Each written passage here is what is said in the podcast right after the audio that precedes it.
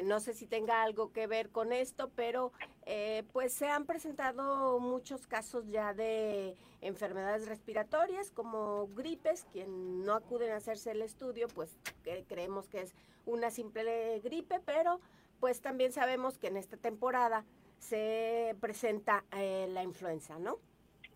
Así es.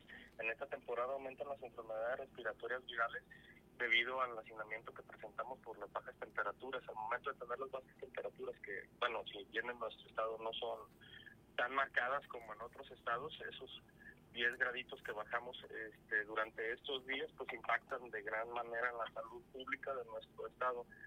Esto debido a que al momento en que bajan las temperaturas, pues las personas eh, tenemos la tendencia hacia el buscar en estar, el estar en espacios este, cerrados con acúmulos de personas para poder guardar el calor y sentirnos de, una mejor manera. Sin embargo, estos, estos hacinamientos es lo que se llama esa acción lo único que hacen es aumentar el ritmo de transmisión de las enfermedades respiratorias virales, como puede ser influenza, COVID-19 este, y algunas otras enfermedades como el virus inicial respiratorio. Si bien en, durante esta temporada este, aumentan este tipo de, enfermedades, pues podemos hacer acciones que, que nos lleven a, a la prevención de, de las enfermedades respiratorias y a sus complicaciones.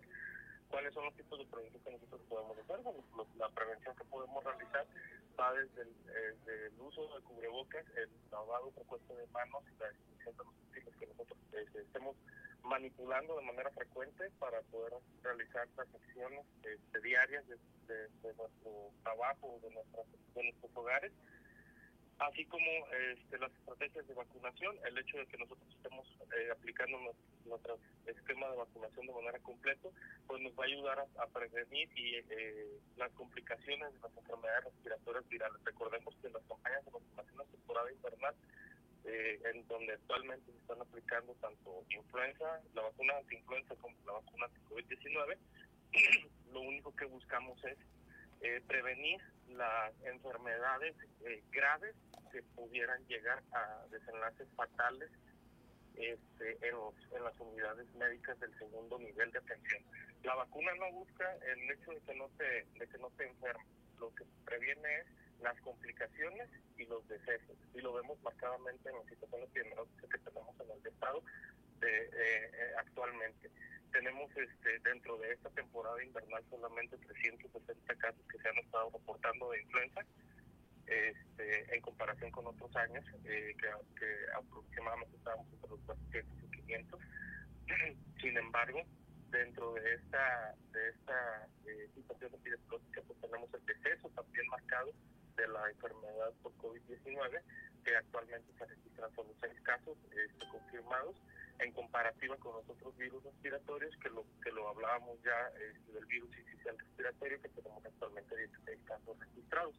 Y esto va en toda la comparativa en donde quiero puntualizar la, el aspecto de la importancia de la campaña de vacunación en temporada invernal.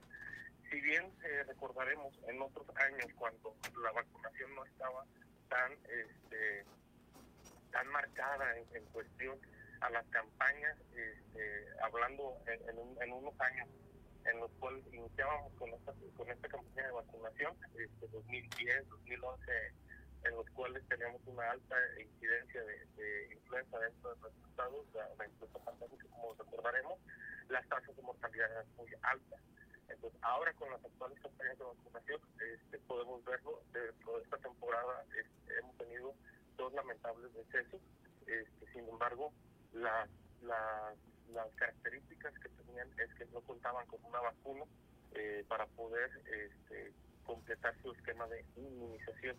Entonces, ahí la importancia de que nosotros apliquemos las vacunas y que nosotros tengamos nuestro esquema de vacunación completo porque nos va a ayudar a prevenir las complicaciones y más si tenemos este, el factor de riesgo en el cual este, podamos ser potencialmente complicables.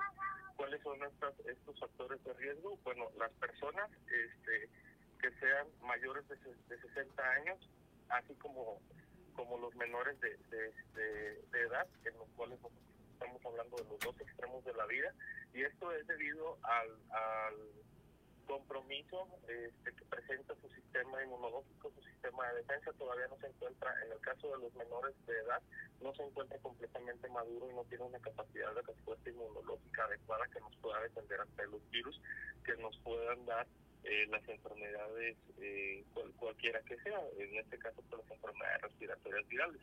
Sin embargo, este, dentro de, de, estos dos extremos de la vida, pues tenemos al otro lado, que son los mayores de 60 años, en donde ya tenemos un sistema inmunológico que ya ha dado muchas batallas, que ya ha dado este, mucha defensa y empieza por naturaleza a descender la capacidad inmunológica o la capacidad de defensa que tiene este sistema. Entonces, estos dos extremos de la vida son aquellos extremos en los cuales se puede complicar con enfermedades como puede ser la influenza o el COVID-19. Aunado a esto tenemos a las mujeres embarazadas que tienen que compartir el sistema inmunológico con sus hijos a través de, la placenta. Personas que se encuentran inmunocomprometidas, ya sea este por alguna enfermedad o por algún medicamento que se esté tomando. Ah, en el caso de las enfermedades, pues estamos hablando de personas que viven con cáncer, personas que viven con VIH, enfermedades este, cardiometabólicas como pueden ser obesidad, hipertensión, en los cuales el sistema inmunológico se va a comprometer. Estos son los grupos en los cuales nosotros debemos incidir con la vacunación porque son los, son los grupos en los cuales tenemos mayor probabilidad de que puedan este, complicarse en, en, las unidades con un nivel de atención. A esa que les va dirigida la campaña este, específicamente eh, y eh, protegiendo a estos grupos este, vulnerables o a estos grupos blancos, nosotros vamos a poder incidir de una manera importante en la situación epidemiológica que se presenta actualmente en el Estado. Ajá. Eh, vamos a un, bueno, continuamos con la entrevista. Eh, doctor, ¿en ¿dónde estarán instalados para estar eh, pues vacunando a la gente? Principalmente mencionaba usted a estos, estos sectores vulnerables, ¿verdad?, de la población.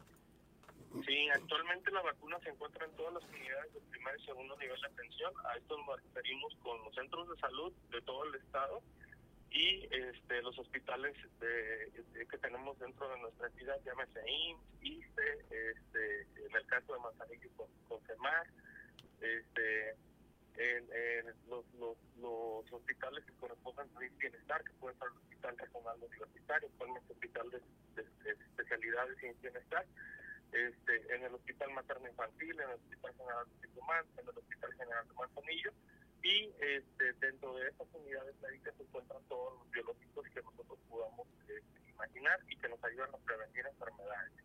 Entonces es importante que acudan, que se vacunen. Sí, a lo mejor nos va a doler el piquetito, porque no hay que ser mentirosos también, sí duele, pero este, es mejor que te duela un piquetito a que te duela, por ejemplo, los pulmones en el caso de la influenza, que no puedas respirar por alguna complicación que te pueda dar una enfermedad respiratoria viral. Siempre el costo-beneficio va a ser mejor la vacunación y las campañas de prevención. Bien, este, entonces, pues el piquetito ese que usted dice sí duele, pero pues no se compara nada.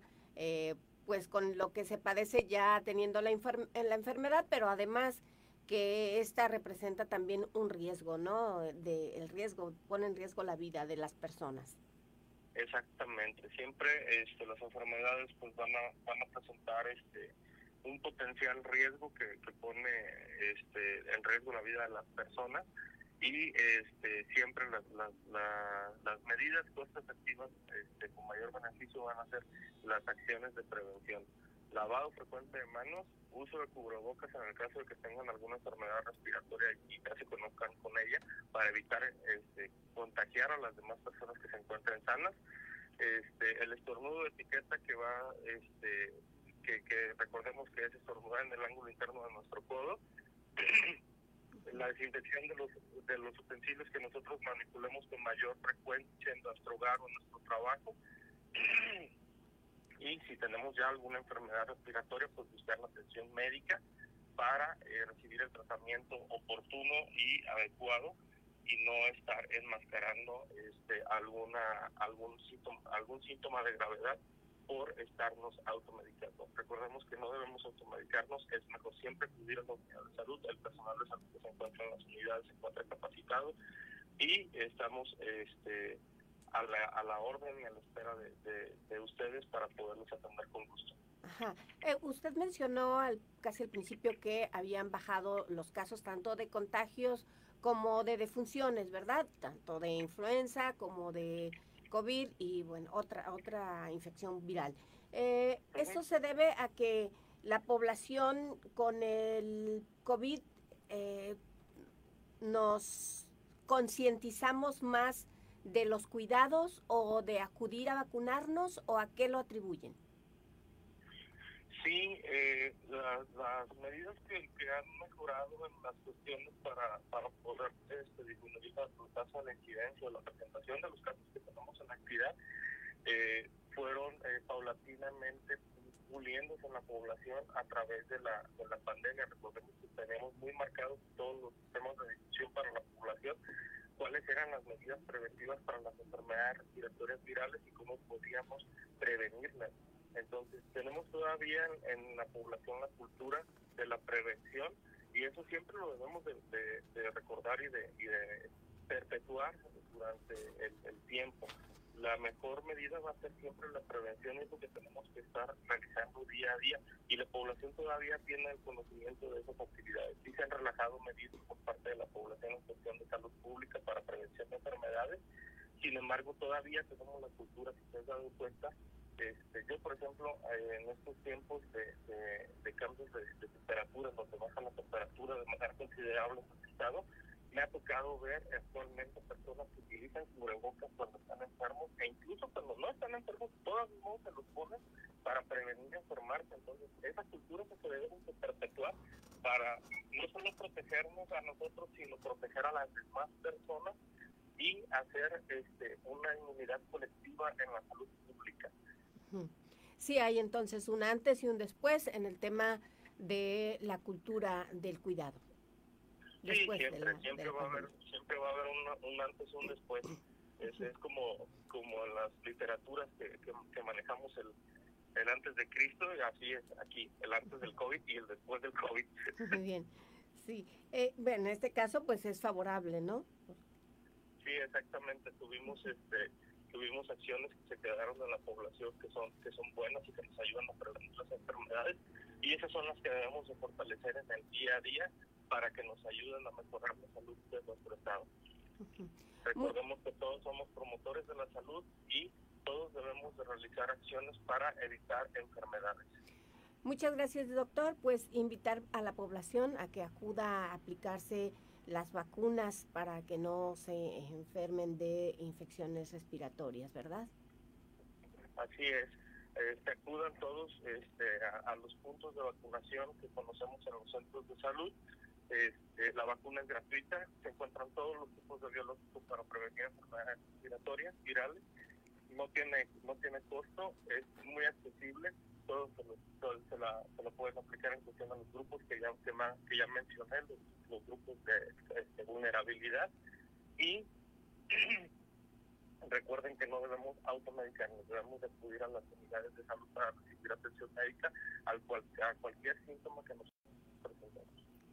Muchísimas gracias, doctor Luis Arturo Hernández Galvez, subdirector de epidemiología de la, de la Secretaría de Salud de Gobierno del Estado.